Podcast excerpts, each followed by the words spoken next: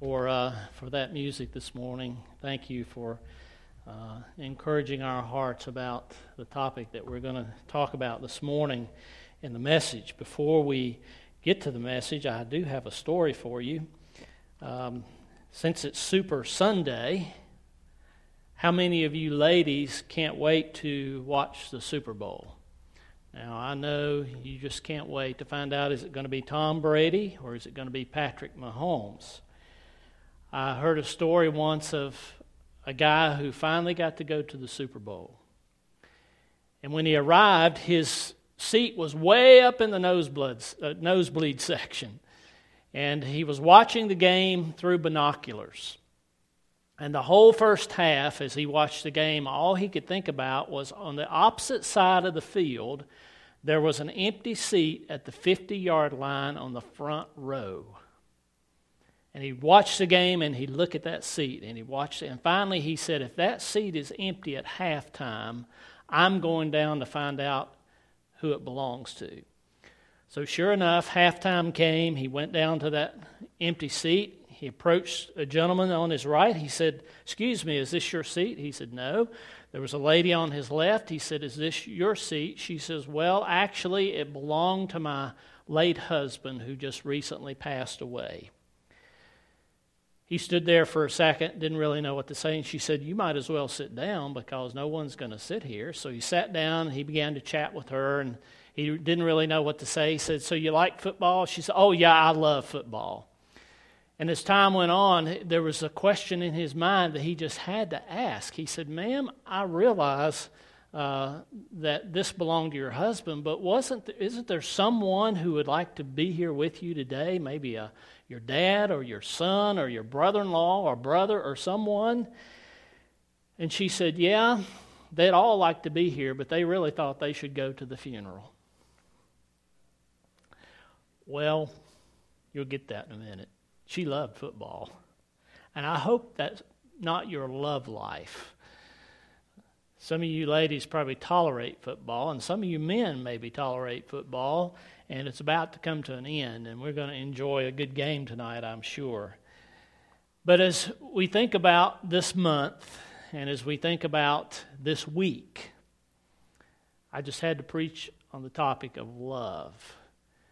And there are a lot of people in our society that are searching for love. Our, our culture is kind of upside down now, but people uh, genuinely, many of them, are searching for love. And, and I want to begin this morning by talking about something that influenced me in my life. If you're a 60s or 70s kid, raise your hand. And you remember some of the songs that went around in those days and how they influenced you. See if you remember this song. If you do, say the words with me. What the world needs now is love, sweet love. It's the only thing that there's just too little of. Now, some of you who are younger, you're going to have to go Google that song and find out what it's about. But let me tell you, it, it was written about love. Was it true in the 1960s and 70s that people were searching for love? Well, I think it is. It was. Is it still true today? Well, I think it is. People are searching for genuine love, but often many of them are searching in the wrong places. I can remember all the things I don't need to remember. There's also a song about that, searching for love in all the wrong places. And it's true. People are searching for love, and some people are searching in the right places, but many are searching in the wrong places. And in the 60s, we look back and we call it the sexual revolution. And people were really searching and, and they were exploring and they were experimenting, and they called it free love. But mostly what they found was lust and disappointment. And it wasn't lasting love. Now, some did find lasting love. And we, we know some of those relationships around us. But what they found usually was not love. So, what were these 60s and 70s kids really asking? Well, whatever they were asking, the church didn't do a very good job of answering it. I remember growing up during those days, and I remember hearing sermons against long hair and loud music. And as you can tell, I'd be the last preacher to preach against long hair today. I see these young guys with big heads of hair, and I go up to them and I say, Son, if I had hair like yours, I would wear it. And I would. But preachers would preach against long hair. I remember having an uncle who uh, called everything he didn't like long haired, hippie, communism music. That covered just about everything that he didn't like. And he thought he was getting his point across, but it didn't help me too much, and it really didn't impress me too much. So, what I'm saying is the church blew a great opportunity when people were asking valid questions.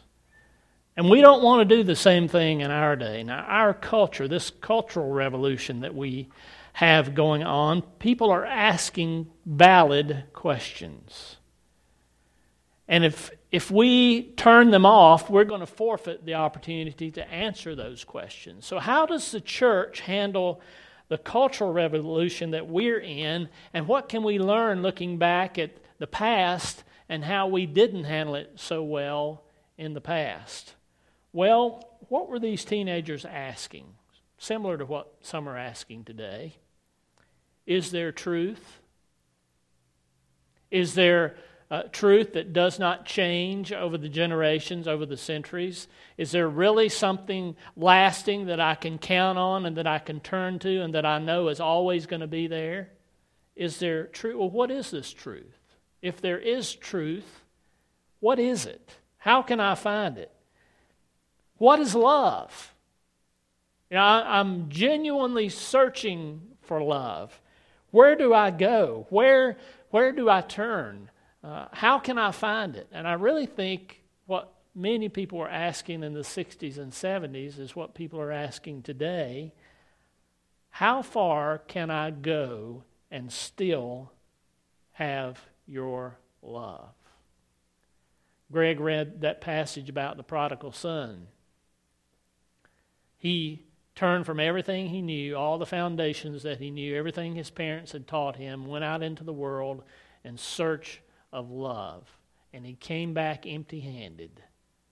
But he came back to parents and to uh, eventually to others who genuinely loved him no matter where he had been.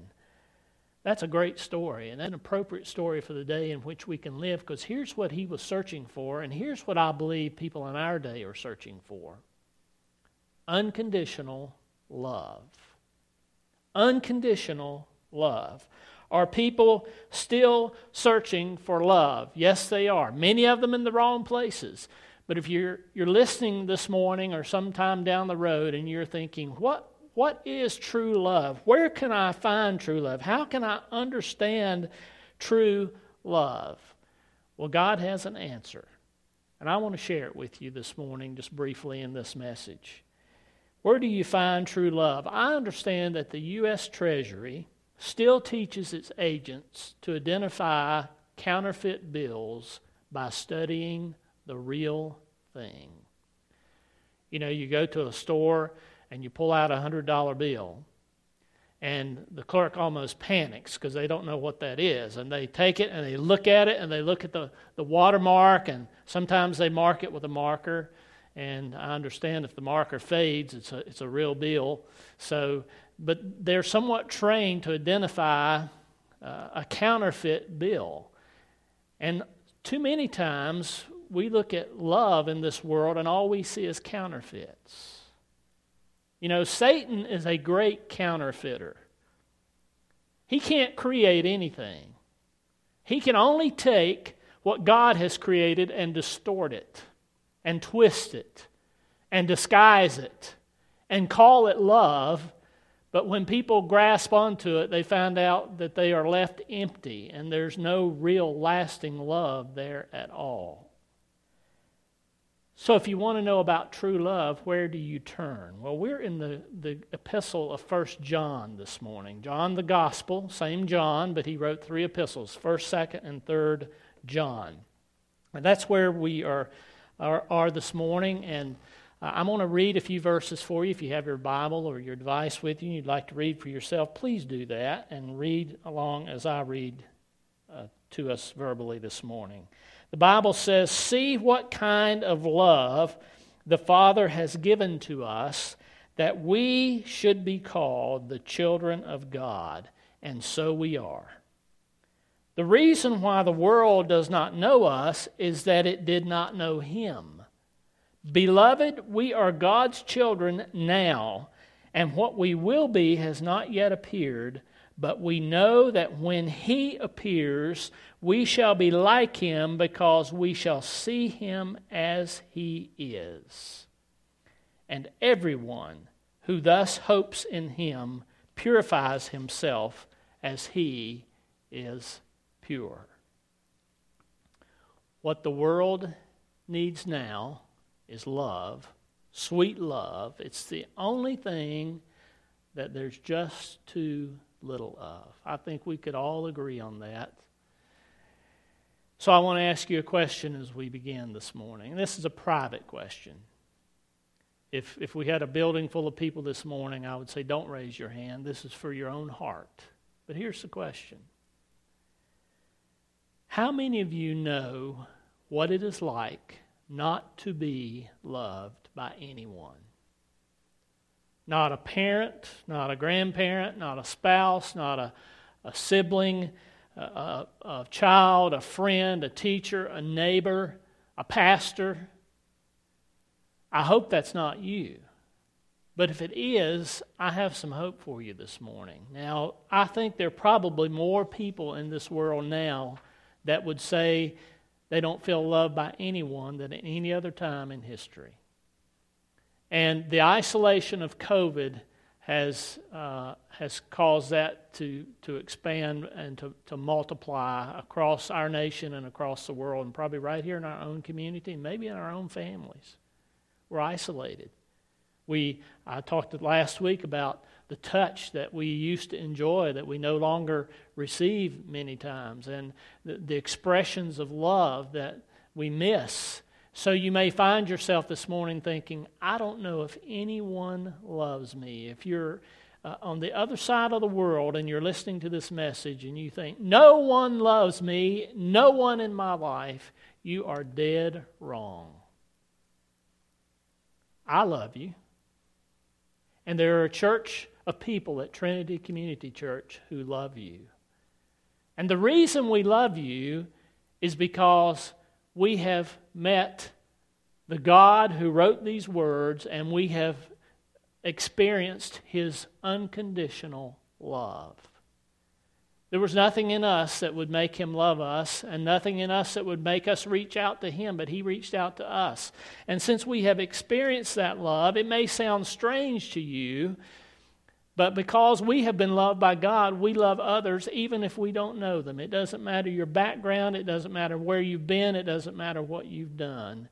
You are loved. You're loved by us, but more importantly, you are loved by God. And God wrote a book to tell you that. And He expressed the love that He has for us by demonstrating to us how unconditional love really works. Now, our text today begins, What kind of love? See what kind of love. Another translation says, What manner of love? Let's stop there. What manner of love? We're talking about a specific kind of love, or a type of love, or a sort of love. This love of God. It's it is a, partic- a peculiar, a particular, but a peculiar kind of love because it's strange. The world largely knows nothing about it unless they have been exposed to the passage I read this morning or to somebody who has experienced this love and loves the way that God loves. It's strange to us, it's out of this world. It's, it's a love foreign to many because it's a particular kind of love called agape love. The Bible has largely three Greek words for love there's brotherly love, phileo, eros, which is a sensual love, and then agape. That's the kind of love that God is talking about here. Agape love. We could say this Behold, what sort of agape the Father has given unto us. Well, agape expresses the way God loves it's unconditional, it's undeserved, and it's unmerited. Unconditional because you can never lose it. Listen, there's nothing you can do to make God love you any more or to make God love you any less. It's unconditional. He loves you. Even if you reject Him, and by the way, you can reject this unconditional love. I don't know why anybody would. But you can reject His love, but you can never lose it because it's unconditional. That means it's not based upon what you do or who you are or how you return love to God, He loves you anyway. If you reject His love forever and you wind up in the depths of hell, God still loves you. It's an unconditional love. It's also an undeserved love. There's nothing you can do to gain it. You can't suffer, you can't sacrifice, you can't give. There's nothing that you can do to deserve this kind of love. It's undeserved. And once you receive it, you will understand that. There's nothing I can do but, but receive this love of God. It's also unmerited. Nothing, again, that I can do to gain it. Nothing that I could ever do to repay it. Nothing I could do to pay God back or somehow to uh, show Him that I deserve this because I don't. He gives it to us because He is God and He is the great unconditional lover. That's God's love. That's the kind of love that the world is looking for, and it's the kind of love that you are looking for, whether you realize it or not. And it's right here before us all. We look in all the wrong places. And it's right here in front of our noses this love of God, this original love, because it began with Him, this strange, foreign, out of this world kind of love, amazing love. That's the love of God. It's amazing love. Now, what kind of love is God's amazing love? Well, first of all, it is a pursuing love.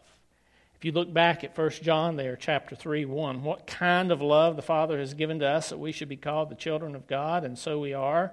The reason why the world does not know us is because it did not know Him. See, God has been pursuing us all of our lives. Now, when we pursue someone, what do we want? Well, I can look back to my junior year in college when God did a wonderful thing in my life. He brought Allison Reed to the college where I was studying for the ministry. And when I saw her, I began to pursue her because I wanted to know if I could have a relationship with her. Now, I have to tell you, I was 26 and she was 20.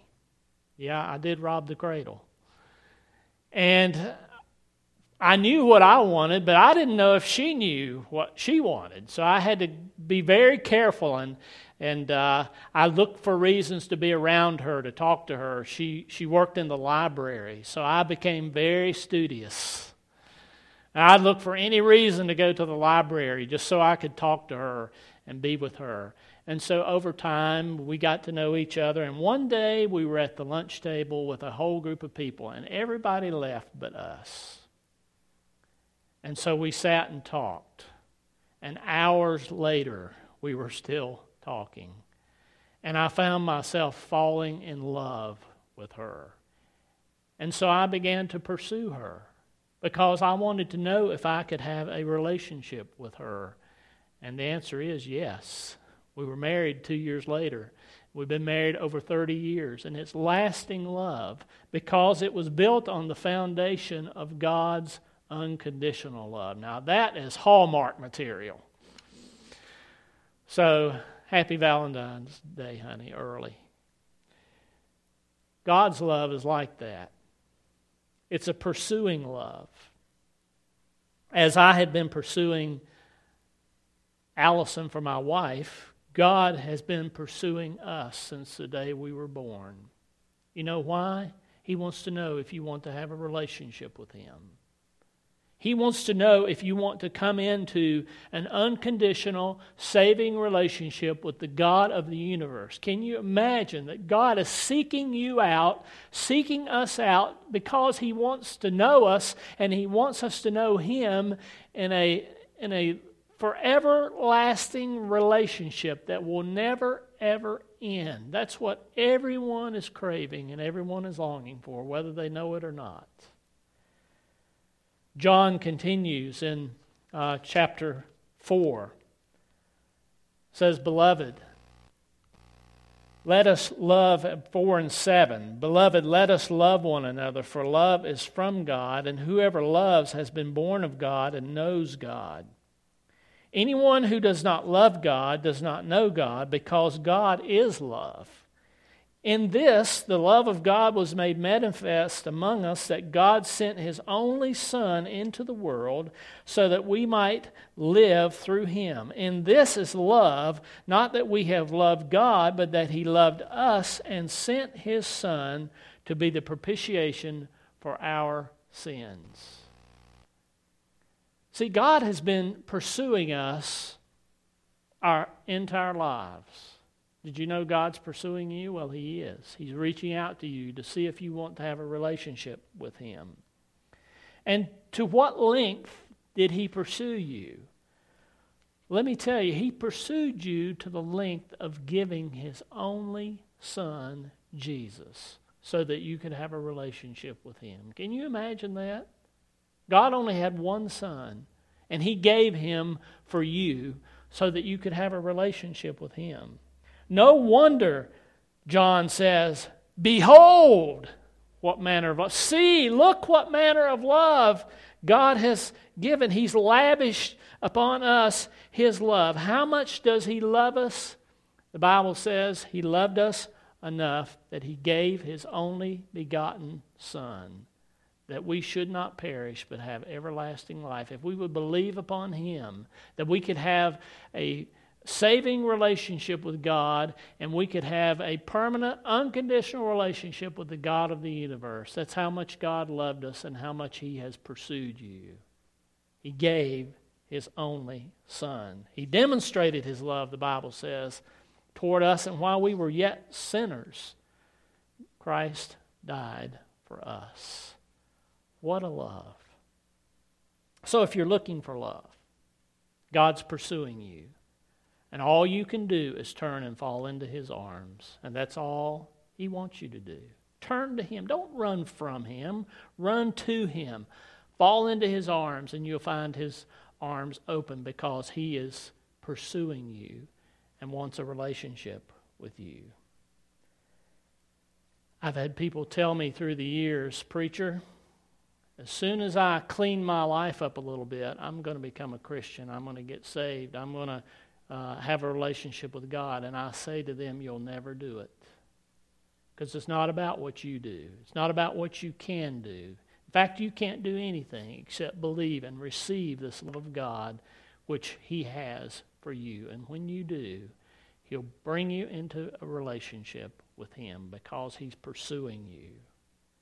So it's a pursuing love. That means that He accepts you just like you are. Nothing you can do to make yourself more acceptable or more attractive to Him, or anything you can do to cause Him to love you more or love you less. He loves you just like you are. That is good news. He's pursuing you. But this kind of love is also a perfecting love. Look back at 1 John 3 2.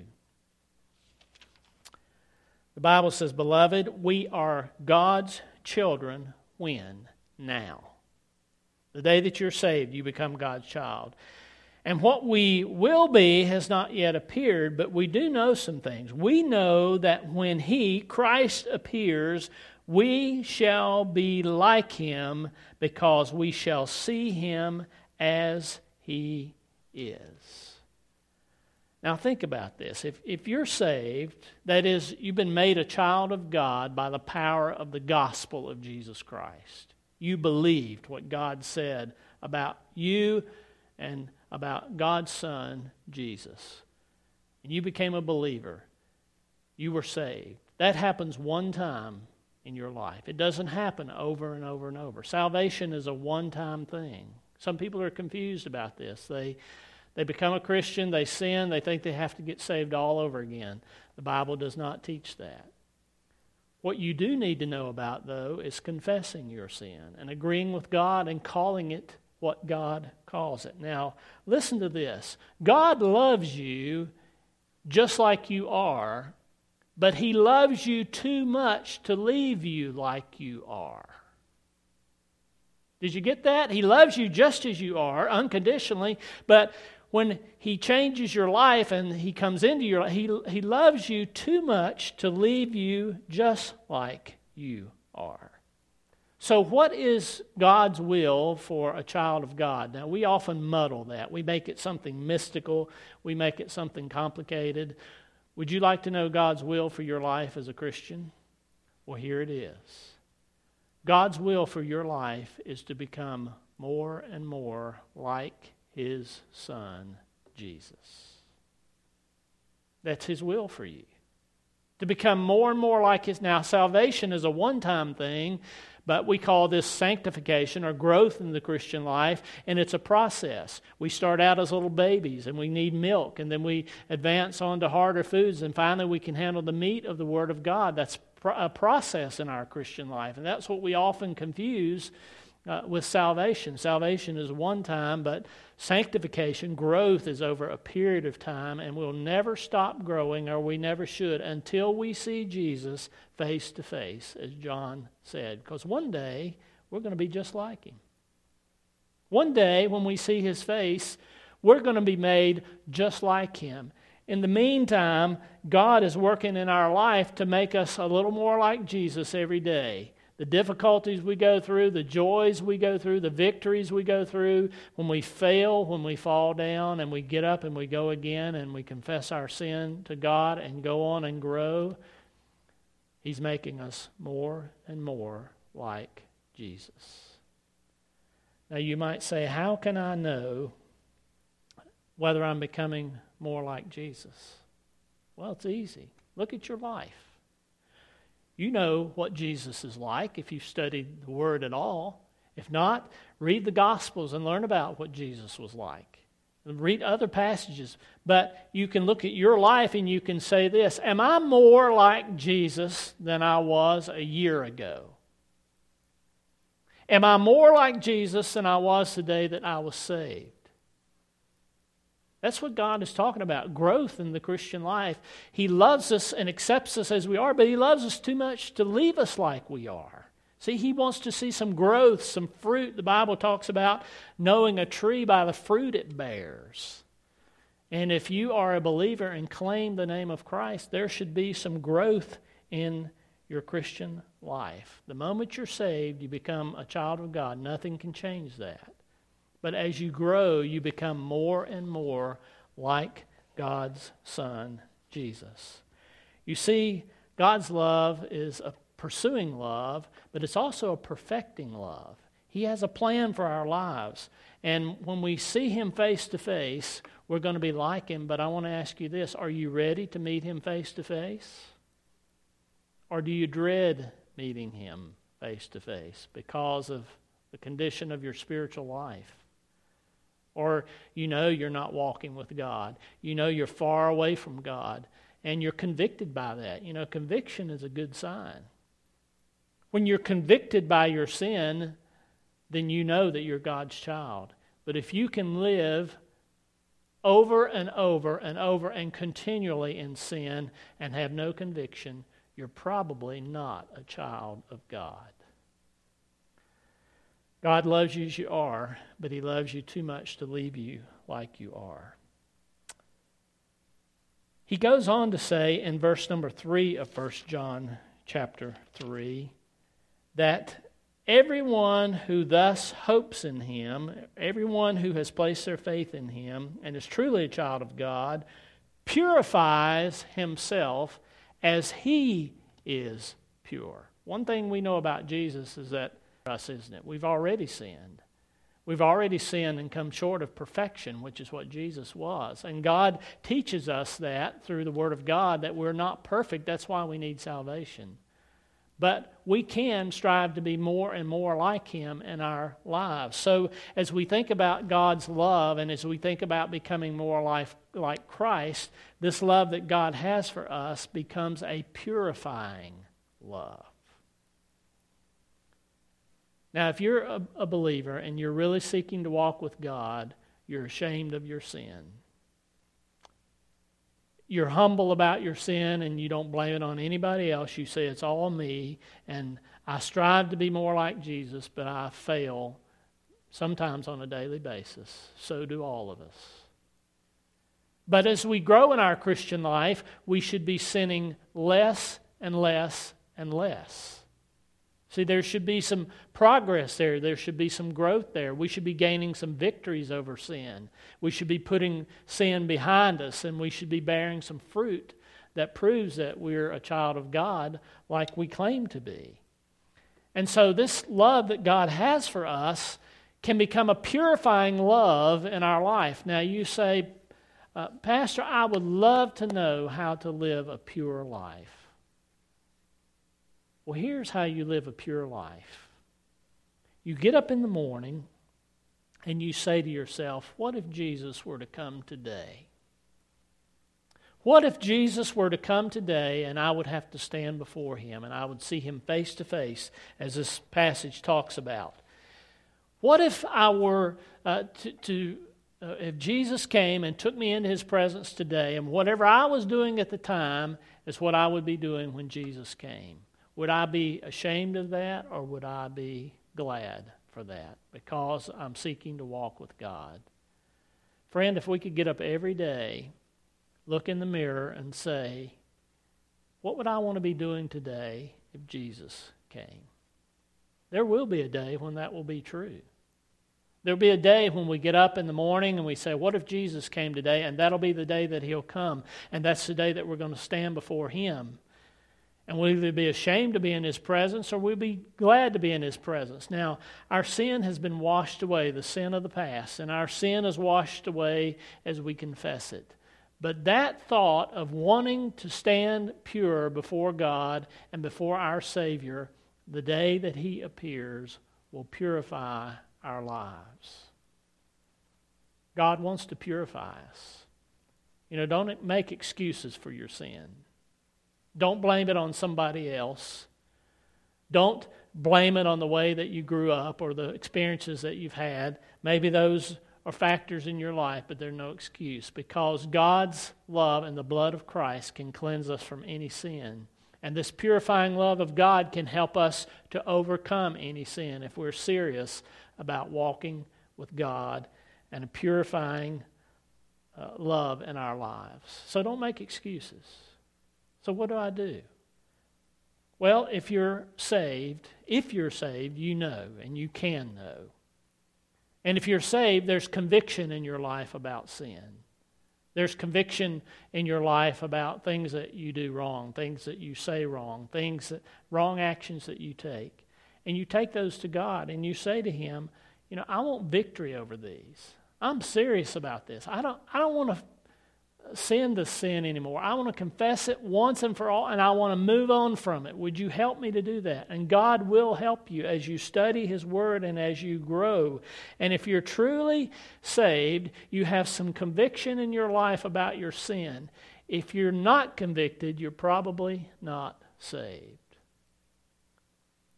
So, first of all, we're talking about our relationship with Him. Are we genuinely saved? And if we are, we're talking about growth in the Christian life. But this love of God that pursues us and perfects us can also purify us and can help us to overcome by His power any sin that controls us and our life if we'll commit it to Him. Now, if there's no fruit, there's probably no salvation. But if there's fruit and there's conviction, God is doing something in your life. Be encouraged. Look back at your life and look how God has brought you through different things. And look how God has helped you to gain victory over different sins. And if He hasn't, turn to Him. He, he wants to help you, He wants to purify you, He wants to change your life through His amazing love, His agape, one of a kind, peculiar, strange, unconditional, undeserved, unmerited love. Well, I hope that's good news to you that God loves you. If you think no one else loves you, God does, and so do we. So do I. And I love you because God first loved me, and I learned how to love from Him. I learned how to love people that are different than me, a lot different than me. You don't have to be like me to be loved by God. God loves you just like you are, but He loves you too much to leave you that way. And He wants to perfect you in the sense of becoming more like His Son until we're in His presence and we'll never again struggle with sin again. And God's people said, Amen. Now, I want you just maybe to bow where you are this morning. Maybe you're alone, maybe you're a family. And maybe you want to talk about this love of God after the service ends this morning. But I want to pray for you, friend.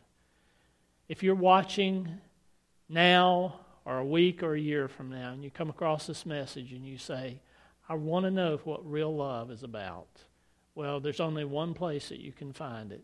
It's in God's Word, the book of love that He wrote about Himself and about you and how He wants to have a relationship with you and you can have a relationship with Him, an eternal, everlasting relationship that will never end by coming to Him and admitting to Him that you need to be saved and that you need to be cleansed of your sin. And He will do that. You can't do it, but He can and He will, and He has. And if you bow before Him and invite Him into your life, He will change your life forever.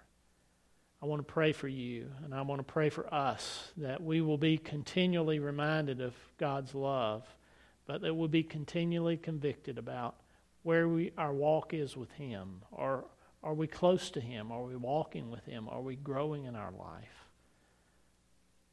That's the love of God. Father, you've been so good to us because you've loved us when we didn't deserve it. You've loved us when we didn't even know you or know about you. In fact, you loved us when we were your enemies. And the Bible says that if we don't know you, we are your enemy. Maybe we don't even realize it, but we are. We, we either know you or we're against you. And we want to know you personally through this love that you have lavished upon us as your children. You've pursued us, and you want to perfect us, and you want to purify us in our daily walk. So I pray that as believers, we would be moved by this love to the point of knowing that God loved me so much, He's given so much for me. How can I do anything but respond to this love that He's shown me and love Him in return? We don't love Him first, love you first. We love you because you first loved us, and we thank you for loving us. So I pray for the person who's yet to come into a relationship with Christ that they would do that today. Run into your loving arms.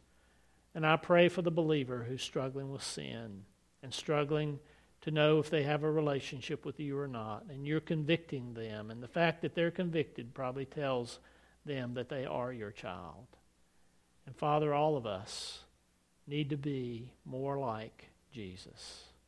That's your will for our lives, and that should be the goal of our life. We're not somehow going to one day reach perfection, not at least until we're in your presence and sin is banished from us and we're, we've been uh, unleashed from its power and its presence.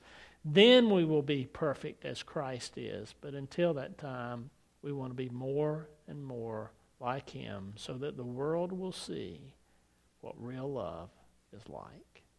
Thank you for loving us. Help us to love others. And this week is a great time to think about love and what it really means to those that are closest to us. So, Father, give us a good week. Help us to have great relationships uh, in the church, in our families, because that's your desire and that's what you want us to have and that's what we can have. And we know that today through your word. And we thank you for it. In Jesus' name, amen. Thank you for joining us today. Have a great week.